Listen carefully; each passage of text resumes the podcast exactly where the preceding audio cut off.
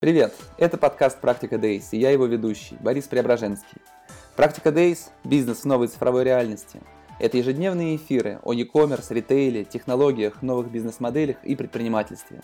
Мои гости – предприниматели от малого и среднего бизнеса до участников списка Forbes, топ-менеджеры крупных российских сетей и международных корпораций. Цель «PrактикаDays» – это расширение кругозора. В эфирах мы узнаем, как на практике работает тот или иной бизнес, о целях, стратегиях, решениях, технологиях, ошибках, перспективах и идеях, которые можно использовать или просто учитывать в своей работе. Всем доброе утро, всем привет, в эфире «PrактикаDays» и я ее бессменный ведущий Борис Преображенский. Сегодня у меня в гостях Анастасия Грашкина и Михаил Немцан, основатели сервиса по доставке здоровых продуктов BeFit. BeFit – это семейный бизнес, который родился в 2017 году со стартовым капиталом в 2 миллиона рублей, как мне подсказали, и к 2021 году без привлечения дополнительных инвестиций вырос до оборотов в 220 миллионов рублей. Поговорим сегодня о том, как это получилось, есть ли у проекта прибыль и какие цели его основатели ставят перед собой и перед этим бизнесом. Спонсоры наших эфиров – проекты Edspire, рекламное агентство «Медианация», Перфлюенс, продажи через блогеров по модели CPA, новые линии продвижения агентства поискового маркетинга, Дали, служба доставка для e-commerce и Апплауд, увеличение продаж в e-commerce через пользовательский контент. Анастасия, Михаил, доброе утро, как у вас дела? Доброе утро. Все супер. Класс, и главное, что все работает. Расскажите, пожалуйста, что такое BeFit, почему и как появился этот проект? Ты расскажешь. Ну, вроде по плану у нас. Я этот блок расскажу. Мы распилили кто что расскажет. Вот, ну, давай тогда по плану. Смотри, Борис, BeFit – это такой сервис по доставке здоровых блюд, то есть это не продуктов, а блюд по подписке. Что это означает? Ну, люди заходят на наш сайт, выбирают некоторую программу, предоплачивают ее и получают заданным интервалом свои заказы. Да? Вот. Это если как бы про механику. Теперь про цели. Ну, то есть вообще про что, для кого.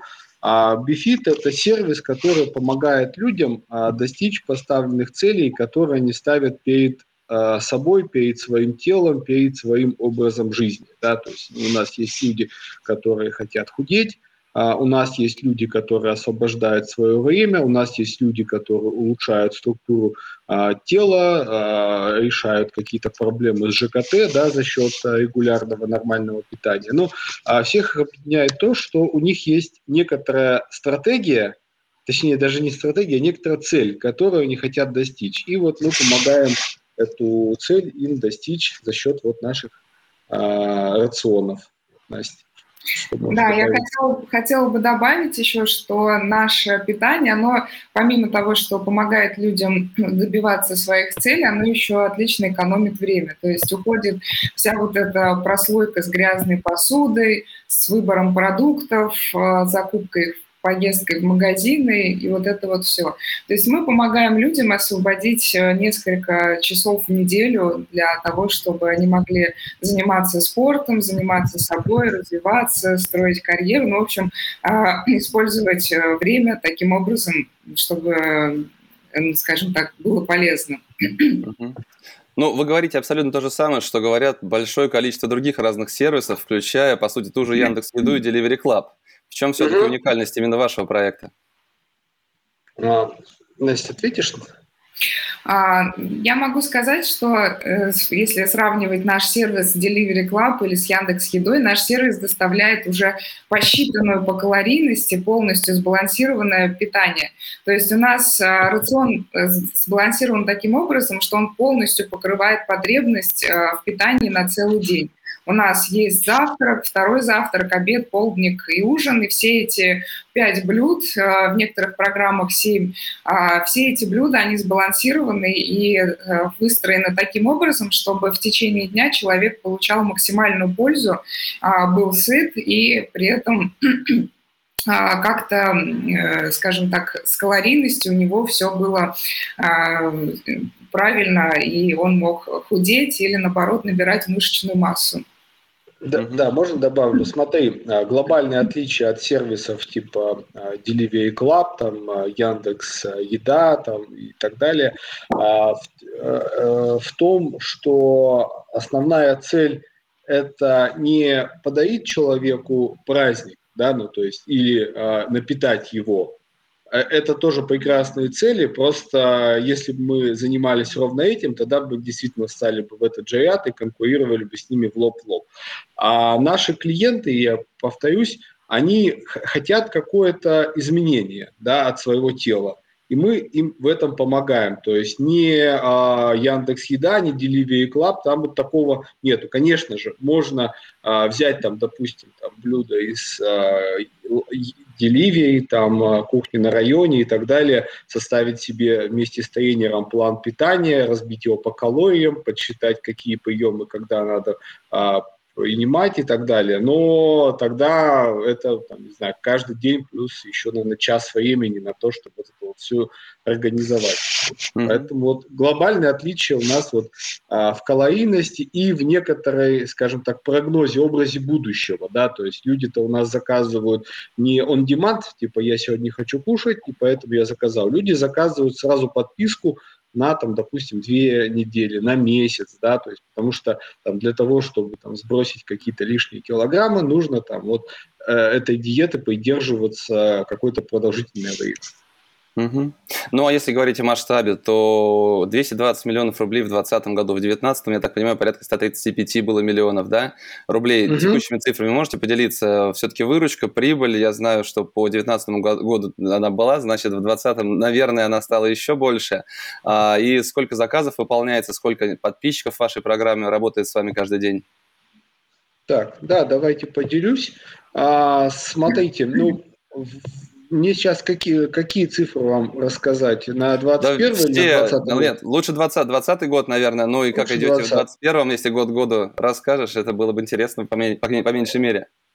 Окей, ну смотри, мы каждый год растем примерно в 2 раза. Вот в 2020 году мы выросли меньше, чем в 2 раза. Там нас апрель немножко так это перетрубация вот эта вот вся из-за пандемии была. Вот, но в целом там практически в 2. И 2021 год, я думаю, мы такой же темп просто сохраним. Поэтому в целом примерно вот так вот мы идем. А если говорить про прибыль, ну, прибыль – это одна из основных философий нашего бизнеса, точнее, я неправильно сказал, мы считаем, что если мы что-то делаем, то этот бизнес должен приносить прибыль, потому что если он не приносит прибыль, значит, скорее всего, мы не даем людям достаточной ценности, чтобы оправдать цену. Вот, поэтому, да, у нас бизнес прибыльный, наверное, там, с 3-го месяца, да, операционно прибыльный, инвестиционно, там, в течение года мы вышли на прибыль. Вот, и, ну, получается, наша маржинальность, она где-то в районе 10%. Ну, точнее, не маржинальность, а чистая прибыль после налогов. Ну, неплохо. Да, если говорить про объемы, то сейчас примерно мы в день кормим 2000 клиентов. Угу. И, получается, ежедневно доставки происходят? Смотри, там у нас есть разные варианты. Люди сами указывают, в каком графике они хотят получать доставки. Примерно где-то 40% людей получают доставки каждый день. Где-то порядка 60% выбирают вариант каждые 2 дня. То есть тогда наш курьер привозит наборы на 2 дня. Угу. А как все это устроено? Кто работает в компании? Сколько человек? Как осуществляется доставка? Кем? Смотри, сейчас в компании примерно где-то 200 человек работает на 2 города. Ну, это как бы коллектив бэк-офис, повара, курьеры и так далее. Вот. Как это все работает? Ну, у нас есть ребята, которые принимают заказы. Эти заказы распределяются на производство, да, то есть у нас 2 своих производства, одно в Санкт-Петербурге, другое в Москве. Ежедневно производство готовит блюда, запаковывает их, комплектует по пакетам, логисты распределяют пакеты по маршрутам, да, и курьеры утром развозят. У нас доставки фактически, у нас производство, что в Питере, что в Москве, работает круглосуточно, да, и там это три смены, и мы себе сами усложнили немножко жизнь с самого начала, выбрав такую историю, что мы очень гибко подстраиваем доставку под клиента, да, ну, то есть мы считаем, что вот такой сервис, как BeFit, он должен быть максимально гибкий и максимально комфортный клиенту, потому что если он начинает ломать график жизни клиента и подстраивать его под себя, то да, теряется вся соль, зачем люди вот таким сервисом пользуются. Вот, поэтому мы умеем доставлять и утром, и вечером, да, и поэтому у нас вот регулярно там, кухня отгружает рационы, курьеры их по маршрутам доставляют. Вот, как-то. А курьеры свои? Курьеры, да, у нас свои. Мы вначале пробовали работать с разными логистическими службами, но поскольку это еда, то там есть достаточно строгие температурные режимы, да, и если, допустим, в доставке еды из ресторана самое главное – это доставить еду горячей, да, то у нас абсолютно обратная история. Мы выдерживаем холодную цепь, да, то есть у нас получается примерно так. Блюдо приготовили, после этого они охлаждаются в шоковой камере, это специальный такой холодильник, который очень быстро умеет блюдо охлаждать до температуры 2-3 градусов. Да. За счет скорости сохраняется полезность блюд и не ломается структура блюд. Вот, очень быстрое охлаждение происходит. Вот, после этого мы запаиваем блюдо в лотки, вот, там, и помещаем в холодильник. Да, из холодильника у нас курьеры берут эти рационы и доставляют их в специальных термосумках, которые там под нас на заказ подшиты, которые умеют сохранять холод. Вот. И вот этот весь процесс, если передать на аутсорс, там просто возникает миллион точек отказа. Плюс у нас довольно-таки жесткий график доставки, да, то есть мы, получается, маршрут выстраиваем и говорим человеку, что мы гарантируем интервал в час. Да, то есть, ну, например, вот ты утром там, на работу уходишь в 8 утра, и вот мы тебе говорим, что там, на 8 мы точно тебе, с 7 до 8 точно тебе доставим. Вот. С аутсорсерами такой фокус сделать очень сложно, да, поэтому практически все доставки делаются нашими штатными курьерами. Единственное, бывают ситуации форс-мажоров, да, или, например, пиков, там, когда у нас в один день там столько заказов, столько, там, ну, потому что мы какие-то заказы доставляем каждый день, какие-то через день. И для сглаживания этих пиков мы периодически пользуемся аутсорсерами, но это там, не больше 5-10% от объема заказов. Угу. Слушайте, но все-таки вы начали в 2017 году со стартового капитала в 2 миллиона рублей и акцентировали на этом внимание, что не привлекает таких инвестиций. Как получилось так вырасти? Расскажите, пожалуйста, вообще об истории проекта. С чего вдруг пришла такая в голову идея? И вот как прошли вы этот путь до сегодняшнего дня? Два раза в год расти – это, конечно, здорово, но какой-то продукт, даже уникальный, без, я не знаю, предпринимательского таланта или без какой-то особенной технологии, достаточно сложно таким образом вырасти. Да, давайте я расскажу про наш путь. На самом деле история довольно долгая была. Изначально все началось с того, что я работала в компании, которая занималась в охранном предприятии, занималась мониторингом, а параллельно пыталась развивать свой небольшой бизнес. Это была торговля одеждой, скажем так, небольшой магазинчик у нас был с подругой.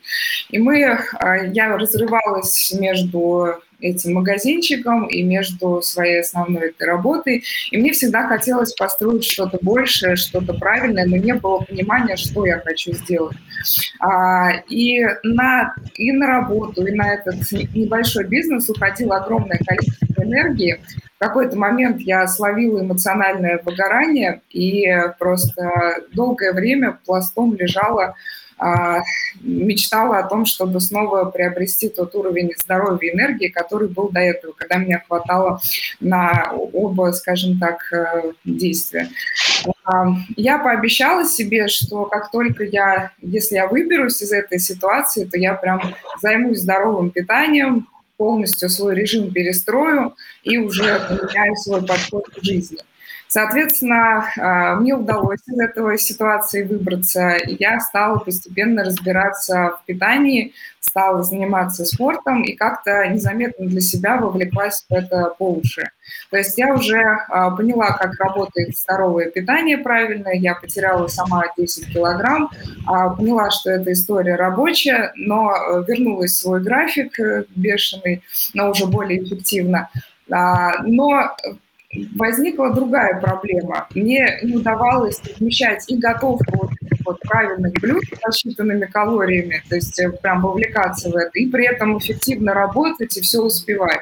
И тогда у меня возникла мечта, что я могу прийти в любой магазин и оттуда взять набор с этим питанием на целый день, чтобы уже не заморачиваться, уже забыть про этот подсчет калорий, про грязную посуду и полностью посвятить себя достижению каких-то целей, карьерному росту.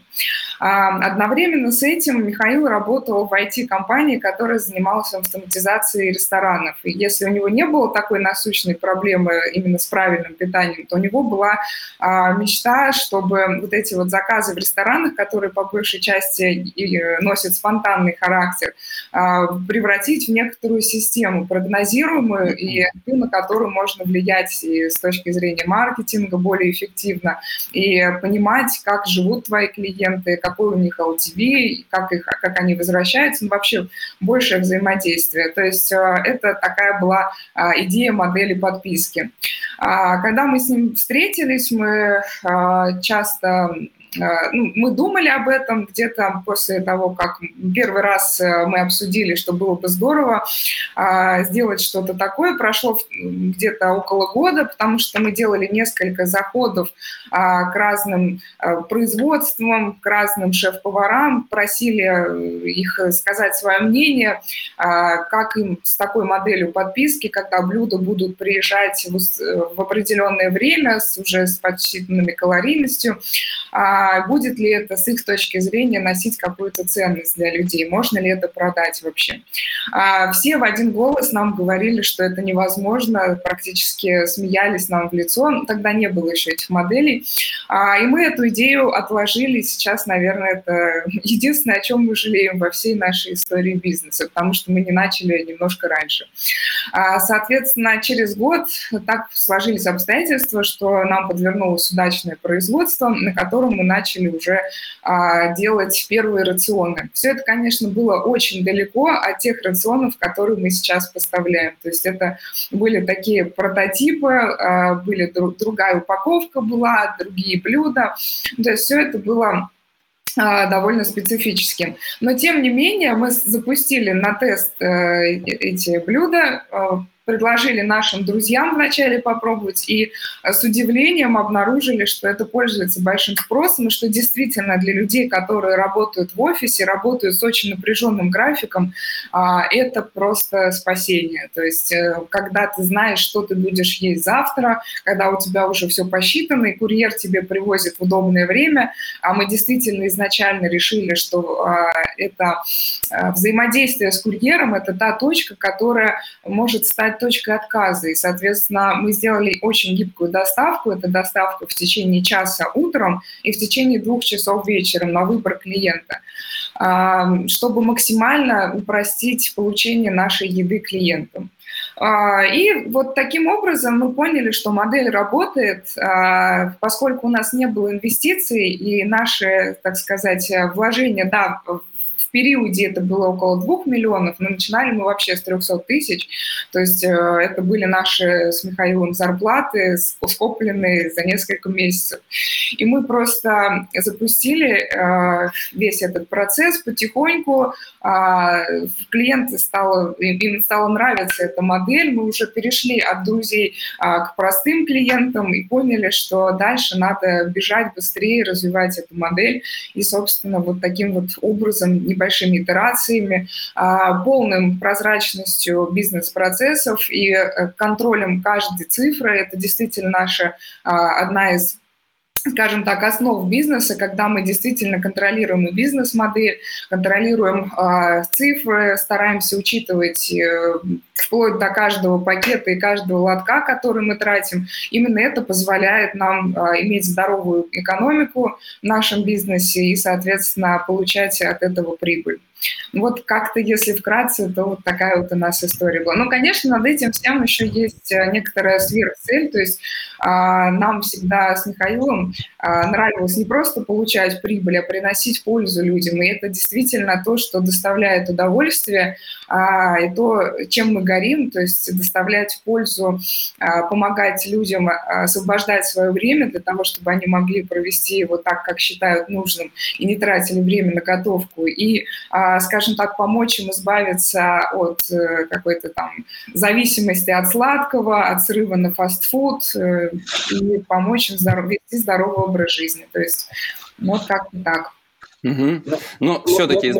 Можно добавлю по поводу посыла? Ну, да, глобально мы видим нашу такую вот некоторую цель в том, чтобы наши клиенты жили дольше, жили лучше и занимались тем, мы больше могли уделять время тому, что им действительно ценно. Ну, то есть это, конечно, звучит такое слишком общая вещь, но именно эта миссия, она драйвит там каждое утро просыпаться в 6 утра и бежать работать. Угу. Да. Больше, чем получаемая прибыль. Да. Смотри, Борис, какая история. Дело в том, что мы на каком-то этапе вышли на некоторые там значения чистой прибыли, которые нас, как Мишу, Настю, там, полностью устраивают, да, и там, условно говоря, там невозможно себе купить там, 20 рубашек, да, и всех их одеть и получать 20 раз больше удовольствия. Ну, там, я думаю, мысль понятна. Поэтому мы решили подумать, а что нас по-настоящему драйвит. И вот мы нашли такой ответ, и действительно он в нас зажег запал. Да, это было где-то, наверное, года полтора назад. Да. До этого у нас задача была выстроить бизнес-модель и выйти на какие-то ощутимые значения по прибыли. Угу. Ну, окей, изначально вы нашли производство. Я так понимаю, что производство было, наверное, чужое, да, на котором выпускался изначально BeFit. Дальше каким образом удалось шагнуть на собственное производство? Сейчас же, я понимаю, это собственное производство, да, в Москве и в Питере? Да. Это из прибыли, да, это было, получилось, то есть накопили прибыль, взяли кредиты, все-таки пищевое производство открыть, это не самое дешевое удовольствие же. А самое главное, поддерживать его работу и развивать, а поддерживать рост очень недешевое. Тем более людям, которые не имеют в фуде конкретного опыта в работе в ресторанном бизнесе, это, я знаю, по себе не самое простое занятие. Да, Анастасия? Да, мы сталкивались с огромным количеством различных интересных открытий, скажем так, которые несет в себе пищевая индустрия. На самом деле от не своего производства мы очень плавно перешли, потому что у нас был там переломный момент, когда наш подрядчик утаил от нас свои долги, его личные, потому что он, естественно, не только нашим брендом занимался, он занимался еще и другими поставкой продукции, корпоративными обедами и так далее. Он утаил от нас информацию, которая была очень важна для нашего бизнеса, и нам пришлось резко принимать решение. И вот это, наверное, такой переломный момент для нашего бизнеса был, когда мы нашли, нам очень повезло найти партнера, который имел полную компетенцию в производстве, и, собственно, во взаимодействии вместе с ним мы смогли это выстроить, скажем так, наименее инвазивно. То есть мы действительно нашли площадку, на которой уже был начальный набор, скажем так, оборудование, то есть такой минимальный набор для того, чтобы продолжить готовку. Естественно, нам пришлось это достраивать, все перестраивать, менять под себя. Но все это мы делали небольшими итерациями, постепенно откладывая и реинвестируя из прибыли. Поскольку у нас была здоровая экономика, то у нас часть средств постоянно ежемесячно вкладывалась в производство. То есть мы изначально договорились с нашим партнером по производству, начальником производства по факту, что мы строим правильно все, чтобы было таким образом выстроено, чтобы процесс производства был максимально безопасным и максимально правильным. Мы сделали несколько холодильных камер, мы закупили, взяли оборудование, это были запаечные аппараты, и вначале один аппарат он строил как хорошая иномарка, скажем так. И мы взяли изначально маленькие аппараты, работали на пределе, потом постепенно сдали их в трейд-ин, взяли аппарат побольше. То есть я не могу сказать, что мы привлекали какие-то деньги, брали взаймы. Нет, мы все на самом деле садились, обсуждали, как мы это сможем сделать наиболее эффективно и меньшими средствами. То есть наша модель, она как раз выросла из того, что мы принимали чередой правильных решений, обдумывая их, скажем так, взвешивая, и не просто бездумно закидывая деньгами, а каждое решение взвешивая, ища какие-то альтернативы, которые могли бы быть менее труды и время и денежно затратными, и каждый раз находили такие решения, эффективно внедряя их в свой бизнес. Соответственно, такими вот небольшими итерациями мы дошли до того, что сейчас у нас производство, оно занимает порядка 700-800 квадратов. Мы его... Каждая или суммарно? Суммарно у нас 2 этажа на производстве, соответственно, московская 700, в Питере у нас поменьше, но мы уже из него выросли. Сейчас как раз в процессе переезда на новое производство. В Питере оно у нас порядка 300 квадратных метров, и действительно уже сейчас немножко для нас стало маленьким. Но мы уже нашли некоторые варианты, будем переезжать, строить заново. То есть опять этот процесс будет, скажем так, апгрейда производства, он постоянный. Действительно, как Михаил правильно заметил, это процесс постоянный, потому что что-то из оборудования выходит из строя, что-то устаревает, тебе постоянно нужно вкладывать в него, менять, чтобы все процессы поддерживались на должном уровне. Но мы правильно выстроили структуру затрат таким образом, что у нас это происходит очень органично и без вреда, скажем так, процессам. То есть действительно нас очень, я считаю, очень эффективное производство, которое, где каждый, буквально каждый сантиметр, он рабочий. То есть там есть и комната отдыха, и холодильник, морозильные, шокерные камеры, все сделано по стандартам, скажем так, Роспотребнадзора, но при этом каждый клочок пространства, он несет в себе ценность для бизнеса. Но все-таки вы говорите о том, что все делалось из прибыли, а нельзя взять, я не знаю, 20, 30, 50 миллионов рублей и построить производство совершенно другого масштаба на кредитных денег, например? Можно. Есть и такой путь. Мы выбрали другой путь. Тут нету правильного и неправильного пути. То есть у кредитных денег есть вполне конкретный риск, да, что если вдруг там у тебя случается какой-то форс-мажор, как, например, у нас там у всей страны был форс-мажор год назад, да, то ты можешь свой бизнес отдать банкам. И я лично знаю довольно-таки много людей, которые работали для того, чтобы потом передать ключи от бизнеса банкирам. Но это я не к тому, что кредитные деньги – это плохо. То есть вот как раз сейчас, допустим, для того, чтобы переехать на новое производство в Санкт-Петербурге, один из вариантов, который мы рассматриваем, это кредитные деньги. Да? То есть мы тут не какие-то там экстремисты, фанатики. Просто у нас мы прошли этот путь так. И по поводу производства, смотри, какая история. Мы же, поскольку рост мы поддерживаем, да, то, по сути, нужно постоянно и производством расти. И из-за этого у нас есть некоторый план перестройки, да, то есть и мы там регулярно, каждые несколько месяцев что-то увеличиваем. И на это на самом деле довольно-таки ощутимая часть чистой прибыли идет в реинвестицию в производство. Угу. А какую долю вы сознательно отдаете именно на реинвестирование? Где-то сейчас от 40 до 60%. Это, я думаю, очень много, но, скажем так, мы просто понимаем, что иначе мы не сможем поддерживать те стандарты, которые задали сами себе. Угу. Ну, от 40 до 60%, то есть сами вы получаете, грубо говоря, в прибыли, ну, там, не знаю, там, по 300-400 тысяч в месяц. Ну, нет, побольше чуть-чуть. Побольше, да? Ну, может, просчитался. А есть планы, то есть вы сказали, это социальная миссия, помогать людям, прибыль не важна, но все-таки есть ли план, что мы будем зарабатывать, знаю, там, по миллиону, по 2 миллиона в месяц, вот тогда-то мы к этому движемся и идем, или вопрос прибыли именно для вас вообще никаким образом не стоит? Смотри, как у нас это в голове вся эта история устроена.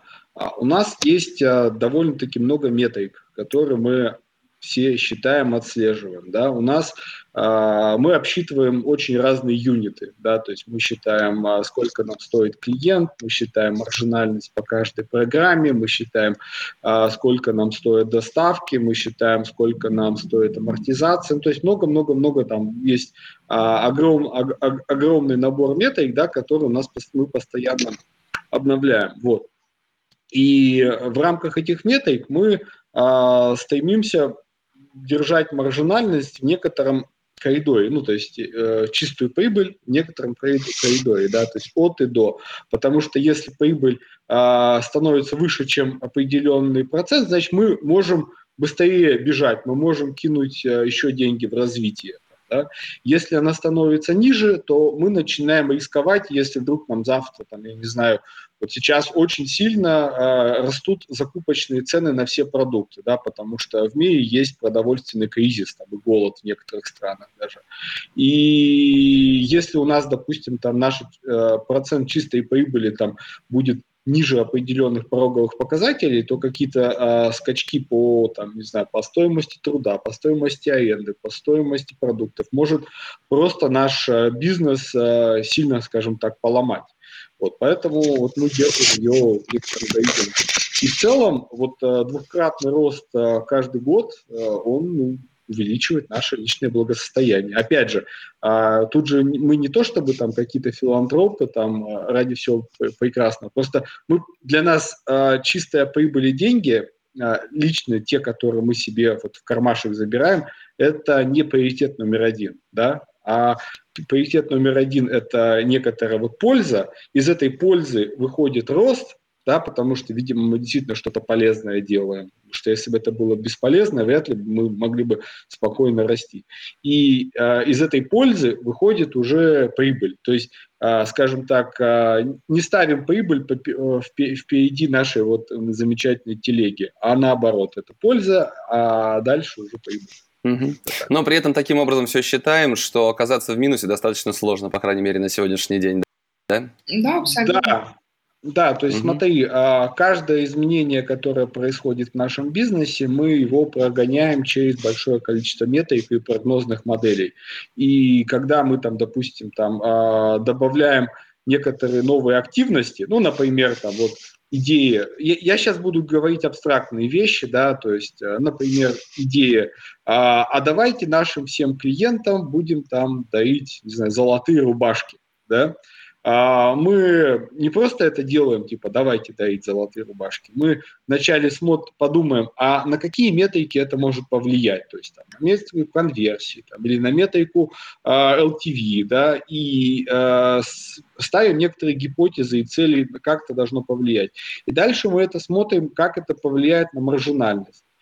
После этого мы делаем некоторый ограниченный эксперимент. Если мы понимаем, что наша гипотеза оправдалась, то мы всем даем золотые рубашки. Ну, там, это, конечно, пример очень абстрактный, но за конкретику тоже могу много рассказать. То есть у нас сейчас каждую неделю у нас тестируется от 4 до 10 разных гипотез, да, которые вот у нас вот они там какие-то отвергаются, какие-то принимаются, да, и все они прогоняются прежде всего через маржинальную модель. Потому что очень легко заиграться и начать делать бизнес, в котором ты рубль за 90 копеек продаешь. Угу. Слушай, ну если говорить про рубль за 90 копеек, все-таки фудтех достаточно непростой бизнес, непростая отрасль, и большие компании зачастую оценивают LTV, потенциальные LTV, и говорят, что мы готовы тратить на привлечение клиента, я не знаю, там 1, 2, 3, 4, 5 средних чеков, я не знаю, то есть просто потому, что через год он отобьется. У меня еще на офлайн-конференции «PrактикаDays» выступал Александр Ларьяновский из Skyeng и рассказывал, что мы знаем, я могу сейчас наврать с цифрами, но примерно так, что мы знаем, что каждый пользователь в среднем принесет нам $8 тысяч за всю свою жизнь. Соответственно, мы готовы потратить на его привлечение просто баснословные деньги, и да, это в моменте будет совершенно какая-то кривая экономика, но мы-то все это считаем, и мы понимаем, что если привлекли клиентов за там такие деньги, то в конечном итоге это все в плюс. И на этом базируется, по сути, капитализация компании, стоимость этого бизнеса, его перспективность, а потенциальные инвесторы бегут, выстраиваются в очередь, ведь все красиво, все замечательно. И здесь тут вопрос конкуренции встает, ведь есть те компании и ваши конкуренты, которые привлекли инвестиции и могут таким образом вкладывать большие деньги в привлечение аудитории, не высчитывая положительную юнит-экономику сейчас в моменте, просто потому что дальше LTV предполагается столько-то составит. Вот как вам с ними бороться? Сколько денег вы тратите на маркетинг, на привлечение аудитории? И нет ли желания поиграть в эту игру вот с этим, с большими затратами на маркетинг на основе такого потенциально хорошего LTV? Окей, Настя, давай вдвоем ответим. Я скажу, потом добавишь.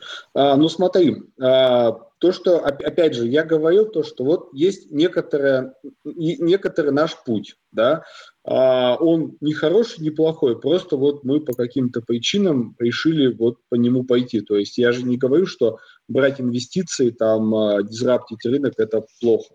Вот, просто это, опять же, некоторый такой риск, да, то, что у тебя в итоге может не получиться. Не добежал до следующего раунда. Да, например. И таких примеров я тоже знаю много. Вот. А теперь по поводу LTV. Ну, смотри, мы очень четко отслеживаем наши когорты, очень четко считаем LTV, да, то есть тоже это у нас все автоматизировано, плюс это все у нас привязано к некоторым нашим гипотезам и экспериментам. Вот. И на текущий момент у нас соотношение чистого LTV, то есть LTV минус операционные расходы на клиента, к Customer Acquisition Cost, это где-то 1:3. Ну, то есть в целом мы можем где-то раза в 3 больше платить за одного клиента, да, то есть, ну, и при этом у нас экономика остается еще такой там, живой, худо-бедно. Вот. И не сказать, что мы в это не играемся никак. Мы сейчас плавно, аккуратно подключаем новые каналы, мы постоянно повышаем стоимость привлечения, да, потому что нам нужно, ну, увеличивать масштаб, да, новых клиентов. Там, помимо того, что мы работаем с содержанием, мы еще увеличим масштаб. Конечно же, от месяца к месяцу это все дается сложнее. Вот. Но там были ли идеи у нас взять какие-то кредитные или инвест-деньги под привлечение? Ну, да, идеи были, но мы понимали, что просто это не наш путь. Вот. То есть и мы их, скажем так, не понимали. По поводу наших конкурентов, ну вот да, у нас есть замечательные коллеги по цеху, такие как Performance Group, такие как GrowFood, да, там они, там, наверное, и те, и другие больше нас раз так в 5, ну, каждый. То есть ощутимо больше. Вот, и как раз-таки они пошли по инвест-модели, но то, что мы растем, то, что у нас при этом есть там лояльная база, мы занимаем какую-то устойчивую долю рынка, она растет, тоже показывает то, что наш подход тоже имеет место быть. Вот. Угу. Да, я тоже добавлю про LTV, и на самом деле такой подход, что LTV там принесет $8 тысяч, он для специфики нашего бизнеса не очень сильно подходит. Мы точно знаем, общались тоже со своими конкурентами и вот с инвесторами, и точно знаем, что в целом по рынку, по нашему LTV, это где-то порядка 3 месяцев. Это связано с тем, что отказаться от сервиса, который тебе удобно пользоваться в IT, сильно сложнее, чем от сервиса, который связан с питанием. Потому что само питание, оно предполагает разнообразие. И несмотря на то, что все мы и наши конкуренты, и мы тоже постоянно прорабатываем все новые и новые блюда, все новые там вкусы и внедряем их в меню, несмотря на это, есть такое ощущение, как рука повара, да, там есть общее впечатление, ощущение от еды, и оно может надоесть. То есть человеку в течение 2-3 месяцев хочется что-то еще попробовать. И поэтому вот наш рынок, как раз-таки наш GrowFood, Level Kitchen и так далее, он как раз напоминает такой хоровод, когда люди попитались у нас, пошли куда-то еще через несколько месяцев, там попитались, пошли еще и опять к нам вернулись. И это мы видим по клиентам, по тому, как они ведут себя, по их жизни в нашем сервисе, как они возвращаются, сравнивают и прочее. То есть это действительно некоторый такой хоровод. Поэтому здесь прям точно сказать, что один клиент будет приносить какие-то большие цифры, нет, это у всех по рынку примерно они одни и те же, что у инвестиционных компаний, что у нас они плюс-минус одни и те же. Плюс мы еще занимаемся оптимизацией, скорее даже стимулированием LTV, и вот мы недавно внедрили конструктор питания, то есть конструктор позволяет нашим клиентам убирать те блюда, которые им не нравятся, и убирать те ингредиенты, которые им не нравятся. То есть если клиент ненавидит кашу, то он ее никогда не получит, или у него какие-то предубеждения против чернослива, он тоже его не получит в своих рационах. И это позволило нам увеличить оборот где-то 30%, и, соответственно, LTV у нас тоже выросло где-то, наверное, 40% от нашего обычного. То есть это такой механизм, который позволил нам увеличить LTV. И на рынке действительно, кроме лидера рынка и нас, больше никто такую возможность не предоставляет клиентам. И я считаю, что как раз к вопросу о преимуществах, наверное, это не упомянули. Угу. Ну, вы выбрали модель развития все-таки на собственные деньги, постепенного, поступательного, но не было ли желания, может быть, хотите попробовать привлечь инвестора?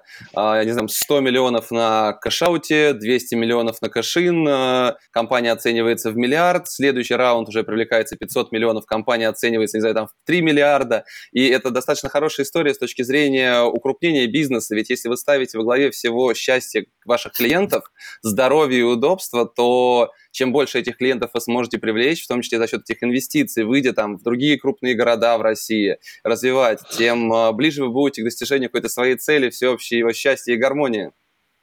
Ну да, с этим спорить сложно, то есть действительно за счет такого плеча можно гораздо быстрее бежать, можно гораздо быстрее достичь такой цели. Повторюсь, то, что вы выбрали путь, да, я понял. Да, но тут именно нет желания.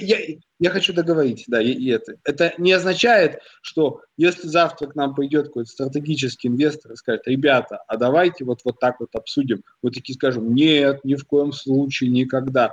Просто мы не видели смысл тратить, скажем так, нашу фаундерскую энергию на привлечение инвестиций, да, потому что, я работал в компании, которая привлекала инвестиции, да, у меня много друзей, которые такие бизнесы выстраивают. Это прям очень сильное такое, по сути, фаундеры на полгода, на год только этим и должны заниматься, да, и мы просто не понимали, зачем.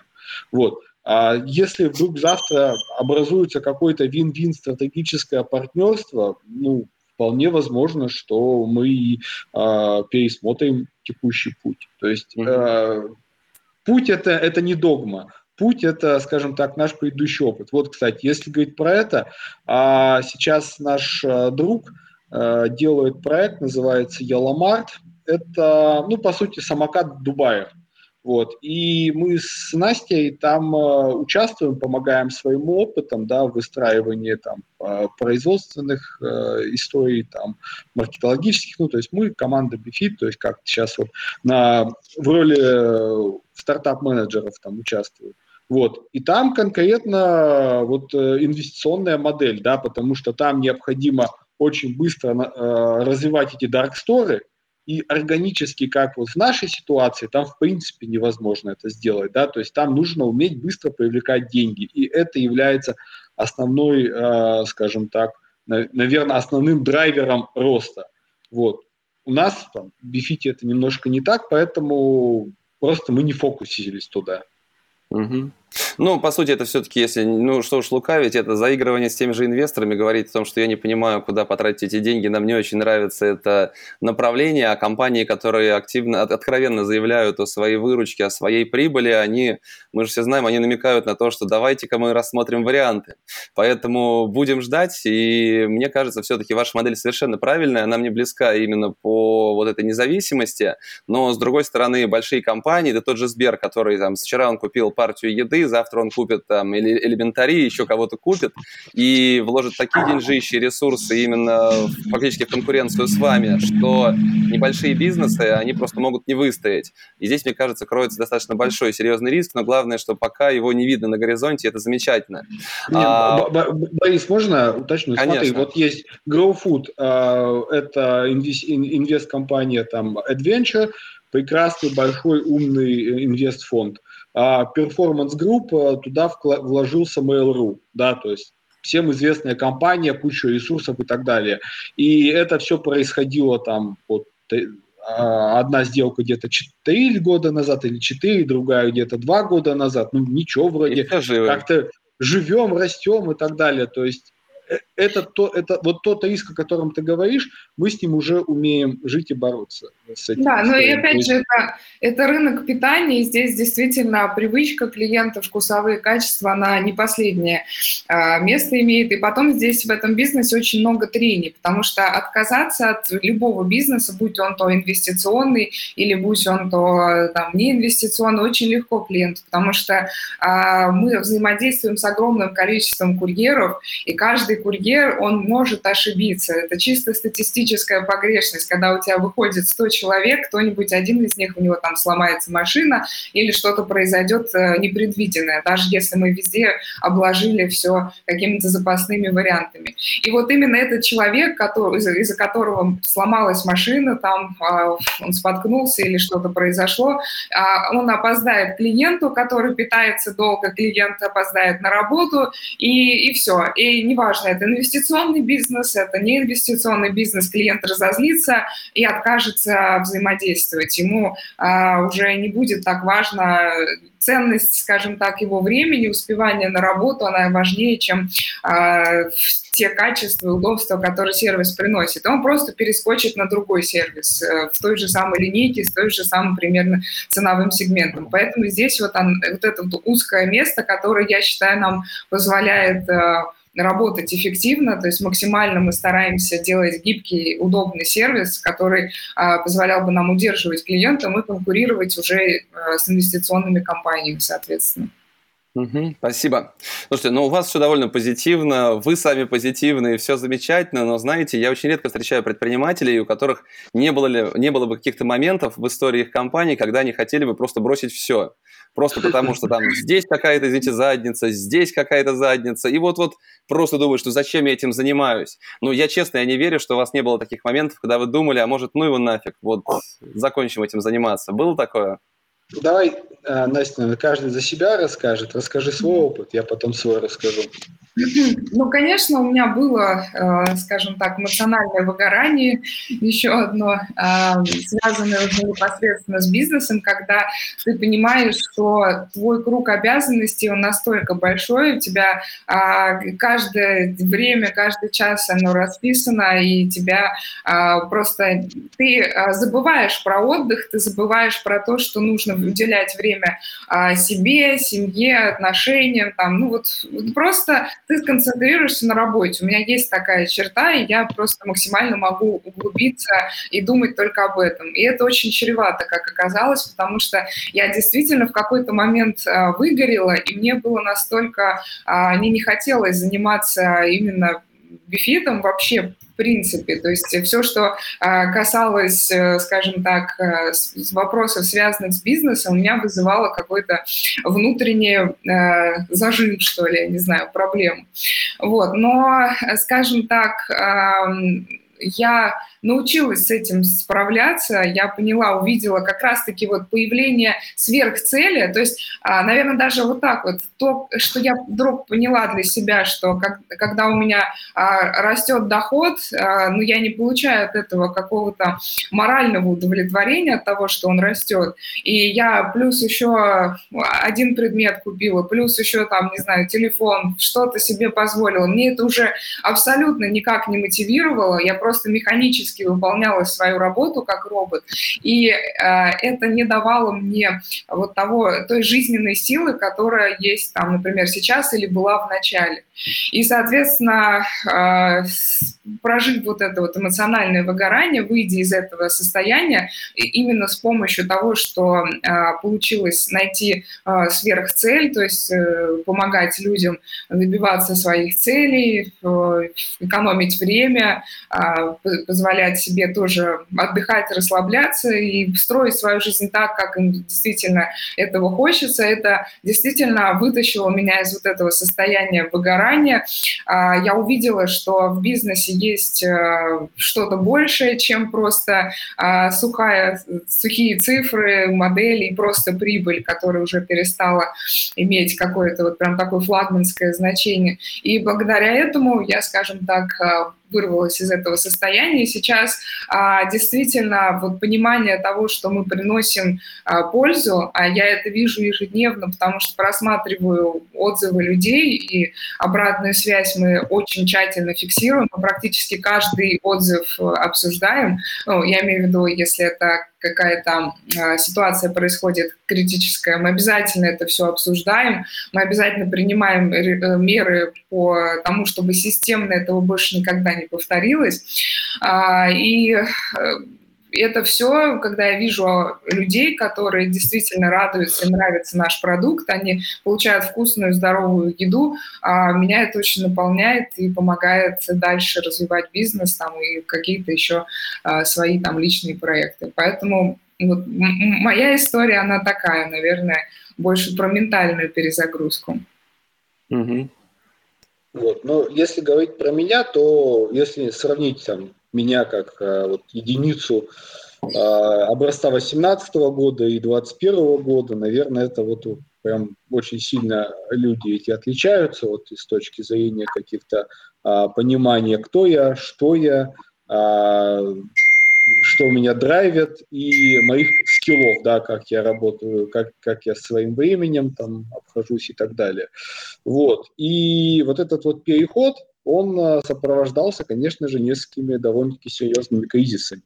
И, ну, каждый раз находил какие-то точки роста, пересобирался, улучшался. Но вот последний раз, прям серьезно, когда было прям совсем, скажем так, невесело, это как раз-таки было в период локдауна, да, то есть тогда началась очень странная история, то есть наши поставщики перестали регулярно отгружать нам продукты, потому что просто был out of stock, да, то есть просто не было необходимого количества продуктов, и мы там всей командой ездили там по всей Москве, искали, там, ну, это очень смешно звучит, искали гречку эту, да, пресловутую, потому что мы же не можем сорвать отгрузку, да, то есть у нас разные ситуации происходили, но мы ни разу ни одной отгрузки никогда не сорвали, и, я думаю, не сорвем.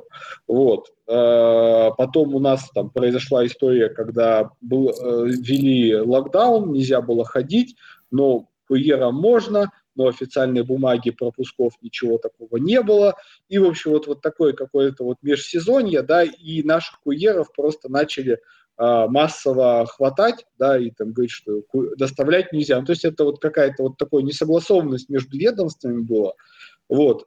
Плюс часть клиентов сказала, что мы боимся заказывать, потому что нас всех коронавирусом запугали, да, и мы не знаем, а вдруг ваш курьер там принесет нам коронавирус, а кто-то говорит, что меня сократили, а меня отправили в неоплачиваемый отпуск, поэтому, пожалуйста, можно я не буду у вас дальше заказывать, хотя у вас было все великолепно. Ну, то есть вот такой полный хаос и раздрай был в апреле, да, и не было понятно, как это, куда это дальше повернет. Ну, во всяком случае, мне, мне кажется, много кому не было понятно, что будет происходить. И вот тогда было прям очень невесело. Я весь апрель работал, ну, наверное, может быть, только один день у меня выходной был за месяц. И там каждый день работал где-то по 13-14 часов. Ну, конечно, это так лично было непросто.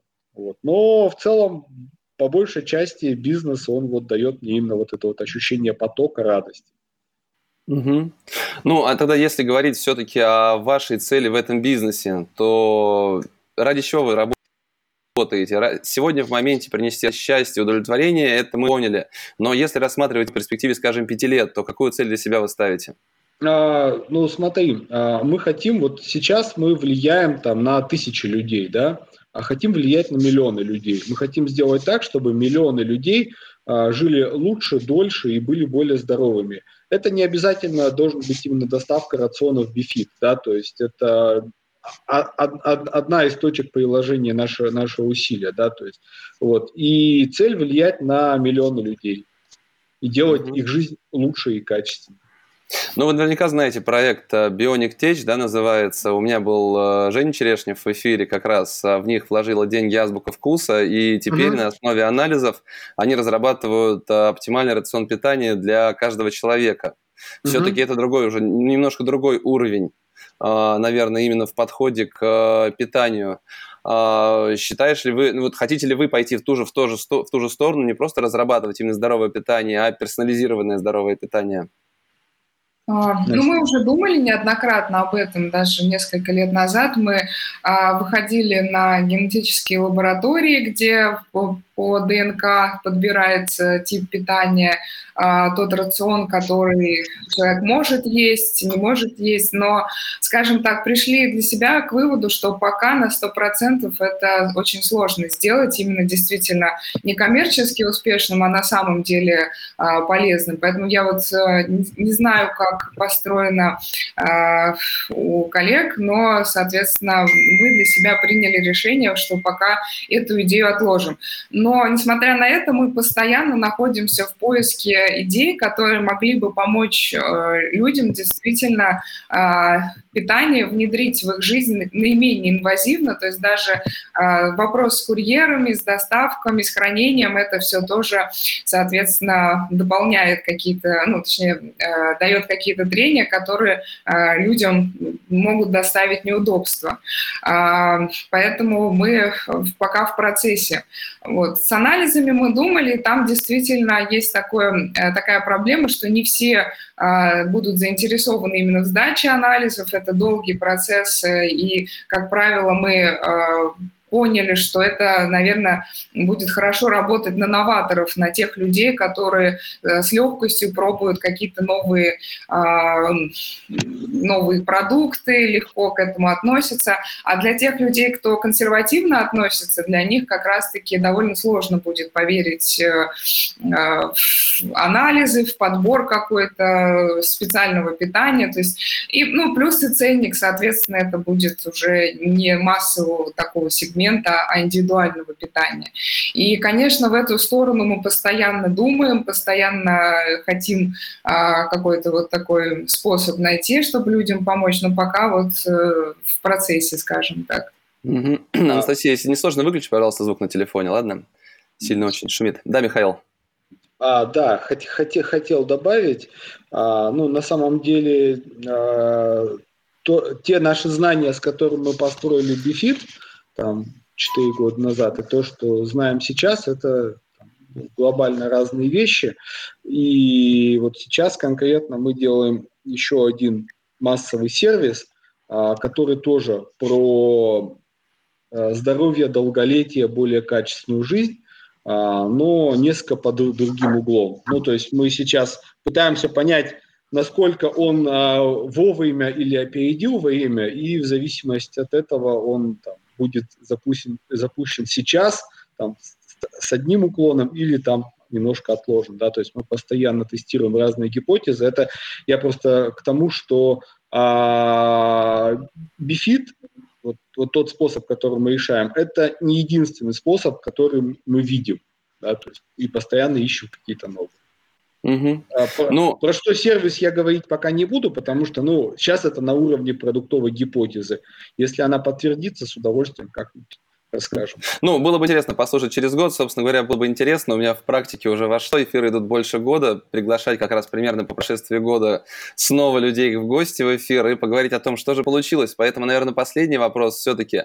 200 миллионов за 2020 год, сколько будет в 2021 году и за счет чего все-таки в основном вы планируете вырасти в 2 раза? Смотри, я думаю, что будет... X2, может быть, чуть меньше, чем X2. За счет чего? Во-первых, мы очень сильно улучшили когорты по сравнению с прошлым годом. Как раз-таки мы, наверное, с конца прошлого года начали прям системно этим заниматься, да, то есть именно поставили вот эту вот методику тестирования. Как раз-таки там внедрили конструктор, экосбор, бесконтактную доставку, очень сильно наэкспериментировали с рационами, да, то есть для того, чтобы дать людям то, что по-настоящему нравится. Плюс мы сейчас довольно-таки сильно работаем над пиар-стратегией, да, для того, чтобы больше людей узнало о том, что вот есть такой способ, потому что на самом деле наш основной конкурент – это там, не GrowFood или Performance Food, это незнание людей о том, что вот так вот можно питаться, так вот можно решать задачи. Плюс мы кое-что, опять-таки, делаем с каналом дистрибьюции. Чуть позже, наверное, карты могу раскрыть где-то через 2-3 месяца, да, потому что, опять же, сейчас это гипотеза, она может подтвердиться или нет. В общем, если кратко, у нас... выросли когорты, у нас увеличился объем клиентов и еще вырастет за счет пиара. Плюс мы делаем некоторые новые каналы дистрибьюции нашей еды. Выходя на полки в офлайн-ритейл, возможно, ВкусВилл. Мне кажется, это было бы логично. Но я лагаю. Этот опыт у нас уже был, кстати.